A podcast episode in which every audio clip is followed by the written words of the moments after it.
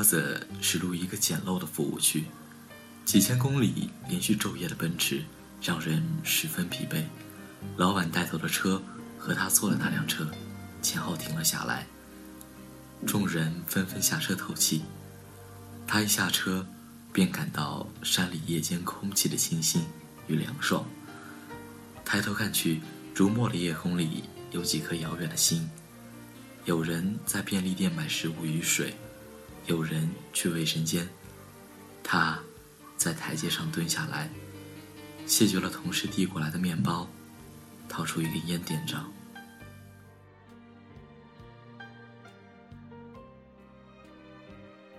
那时的他，还在上初中，比他大六岁的姐姐混混沌沌念完了高中，却在某天醒悟，要读书。父亲向来是重男轻女，加上姐姐成绩不好，父亲不同意他继续念书。姐姐死活不干，常常躲在屋子里哭，而他也渐渐开始厌恶学校。最后，姐姐去了省城读大专，他也进入了高中。他从一起厮混不务正业的男孩们那里学会了打电动游戏、抽烟、泡网吧。他不再满足于每次过年时只有一件穿短了的小衣小裤，里面紧迫的裹着厚棉袄。他也不再满足于每月几块钱的零花钱。他从读书里再也找不到任何兴趣。随着身体的发育，他分外向往农村以外的生活。只有大城市里才有无尽的灯红酒绿、吃喝玩乐。高一的期末考，他没有参加。他把书本全部塞进课桌里，书包里装着从父母那里偷来的一百块钱，和男孩们去了最近的县城。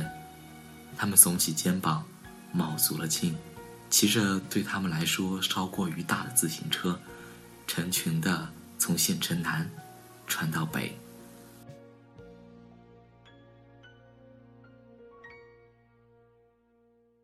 在那个年纪，游戏带给他们的快感，或许抵得过认识一个漂亮姑娘的兴奋。谁要是有一件上面打了勾的衣服，就会成为众人羡慕的对象。当他带着未尽的兴奋回到家里时，等待他的是父亲的一顿毒打。他紧紧咬着牙关，一声不吭。他的心里却在想着：我要快点长大。我要快点离开这里。从那次矛盾之后，他索性再没去过学校，除了跟着男孩们用各种游戏打发掉大把闲置时光。农忙时，他也帮父母干活。他总是用最快的速度做完那些应该他做的。然而在家里，他却越发沉默。姐姐放假回家时，问他以后有什么打算，他蹲在十字路上，一只手。随手捡过树枝，扒拉地上的泥土，另一只手，指尖的烟在静静燃烧。他没有回答。可是，无所事事的日子过多了，他又厌倦了县城里不变的风景。少年时骑着单车穿过那庞大的花花世界，在长大后的他眼里，只是一个单调而又狭小的牢笼。他在内心向往着更大、更远的。没有见过的繁华与精彩，于是，在梦里，他伸出翅膀，飞过十几年越发灰暗的老房子，飞过一成不变贫瘠的黄土地，逃离到很远很远的大都市。梦，在他十八岁时成了真。家乡的同乡，在北方最大的城市 B 城经营一家印刷公司。他迫不及待地走出去，成了一名每天穿梭在城市里运送印刷成品的打工者。凌晨五点钟，他到了家，天还没亮，院门开着，正对着堂屋里亮着光。走进院子里，他左右打量，这个地方从来就没有变过。他沿着分支的窄石板路，走到西边的厨房，母亲在灶间忙活，花须的水流倾倒声，浓白色的蒸汽。他用手他用手掌抹一遍因长途驾车疲惫的脸，挤出一丝笑，像那个在茶一朵后躲着身体，只露出盖着白毛巾的头，叫了一声“妈”。女人连忙抬起头来，那是一张披着热气和血液弄得黑红的脸，眼角细密的刻纹里有饱满的水滴，他黑亮的眼睛放出喜悦的光彩，轻声说。回来了，去看看你爸。他点点头，转身走到那亮着灯光的堂屋门前，推开厚重发白的木门，他看到灯下摘棉花的父亲。父亲坐在小凳上，紧紧挨着带着枝叶和泥土的棉花。屋角、墙边，窝满了一篮篮丝好的白棉花，地上堆着厚实的棉花壳子。父亲坐在棉花堆里。手上娴熟地重复着动作，听到推门声才停下来。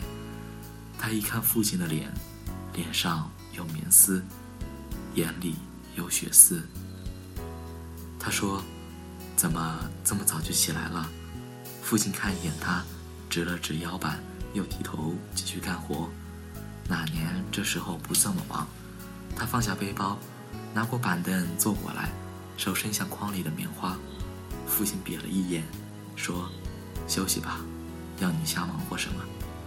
他从口袋里摸出手机看了看，继续捻起一把棉花。两人一时无语。破晓之前最为黑暗，堂屋里吊灯昏黄，屋外的虫鸣声分外清晰。他渐渐感觉一阵寒意与困意袭来，撕完手中最后一朵棉花，他站起身。向西边的厢房走去，我睡一会儿。他径直躺在床上，身体彻底放松下来。迷茫中，他想到回来还没有叫一声爸。他像一个心里惦记着未吃到棉花糖而隐约不安的孩子，被汹涌而来的睡意扯进了梦乡。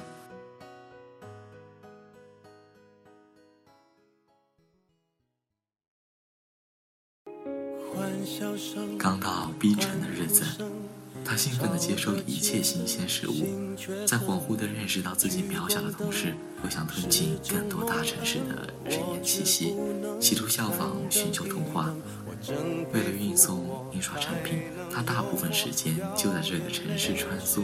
起先是坐在公交车上，城市熙熙攘攘。物质的需求被放大在百货公司的巨幅名牌广告上，在喧哗的俗世里被仰望。它是淹没在人潮里的蝼蚁。公司包食宿，老板经常带着大家聚餐、唱歌。他的薪水不高，但都能拿来满足自己的物质需求。大众品牌的衣服，并不便宜的香烟、数码产品，他都用自己挣的钱去交换，往往得到了。就成了平淡无奇。后来公司出钱让他考了驾照，那时他已经在公交车上认识的东北姑娘正式开始交往。开车继续日复一日，城市里来回穿梭。他在车流里早将逼城街道看厌，工作熟悉后变得清闲，时常送完货就在车里睡一大觉，醒来无所事事。他差不多。已经忘了当初的刺激、新鲜感和隐隐约约的追求。他要追求归属感和认同，而后来他发现，从来就没有一个人、一个地方、一个哪怕听起来可笑的理由，在这个城市中是属于他的、承认他的，即使是他的东北姑娘，也与他一样是无知。渺小的异乡人，但那时他并没回过头去怀念那个简单宁静的农村。他毫不后悔离开了他。他知道，要想有获得，就一定会失去，而失去的，以后一定会以另一种方式补偿回来。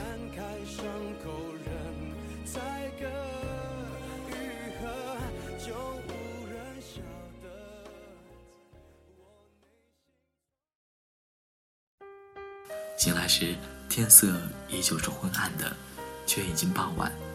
他走出房门，堂屋堆满了棉花。父亲在院子里围着大簸箕，依旧在劳作。他站着看了会儿，便有数只蚊虫在面前叮咬。已经立秋的农村里，因为草木繁盛，依旧有蚊虫。而父亲不紧不慢地撕着棉花，好似蚊虫不进他身。抬头看去，屋顶伸出葵树枝桠，之上的高远天空已有星辰与月影出现。小院门外的景色一片混沌，已看不大清。乡村的夜晚朴素的像撕掉鲜艳画报后，散发着石灰气味的白墙。他习惯了城市灯火的眼睛。对眼前的暮色，不免感到一种荒凉的萧条感。父亲弄完簸箕里剩余的棉花，站起身来，抖一抖装满棉絮的麻袋，拎到屋里去。今年的棉花有的好，有的坏，一下雨就不行了，得趁着天好赶紧收。要是做不动了，就卖几块地吧。他说：“卖，卖了你养我啊。”父亲一脚踏过堂屋的门槛。似乎有些气愤，而后又叹气：“去叫你妈回来炒菜吧。她在园子里。”母亲在菜园刚摘了青椒，跟自家母鸡下的土鸡蛋一起炒，炖了一下午的香菇鸡汤，还有专门买回的墨鱼。几盘菜端上小方桌，堂屋里扫掉大堆棉花壳子，腾出一块空地。父亲拿出打来的酒，说：“这是你婆门前。”那棵柿子树上的柿子换的柿子酒，你也尝尝。每年，那满树压弯枝头的柿子，由于苦涩无人摘食，总是掉下来烂在泥里。他接过一小杯无色液体，放到自己面前桌上。父亲夹起筷子菜，脸庞便现出红晕来。你谈那女朋友什么情况了？父亲问。他捧着饭碗，扒拉了几口。分了，啊，父母倒是一起出生了。他家就他一个，我不可能在 B 城定居。他父母又不大想他嫁过来，太远了。他平淡地说着，把杯中异常苦涩的柿子酒喝进一小口。我还想着你啥时候过年带回来，我跟你妈看看。要是都可以，我在集上买栋楼房，你们就住，我们还住这老屋。多方便，把他跟他妈都接过来。哎呀，说哪去了？母亲打断父亲。父亲仰着酒杯向他说：“磊啊，我是种了一辈子的田了，一辈子只能是个庄稼人了，也没出去见过啥世面。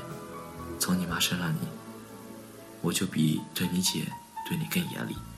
想着你能有什么成绩，也不至于再是个天天对着黄土地的文盲。”你没好好读书，我最后也就依了你了。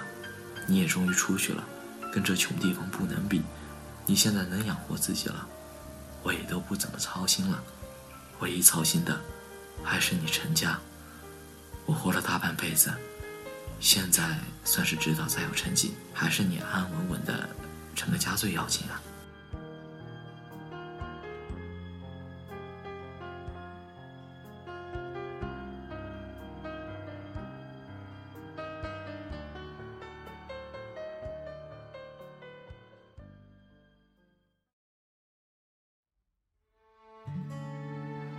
他胸口堵着一团未理清的往事，他的少年与青年，在农村与城市之间交换，彼时只想长大与出走的叛逆学生，已变成经历了人情世故的成年人。他的心河内那枚小小的籽，变得苦涩坚硬。他想是环境改变了他，在亘古不变的日子里也曾挣扎。但即使高举双臂呐喊，也被人潮涌动的呼啸即刻淹没。身在其中，从来无法抵抗。帮忙收拾了碗筷，母亲去洗刷，他留下父亲独自走出院门。有一整个星空璀璨而无言的孤寂在等着他。这种压抑的孤独感早已成为深夜熟悉的来客，如同他独自开着面包车一脚踩到八十迈。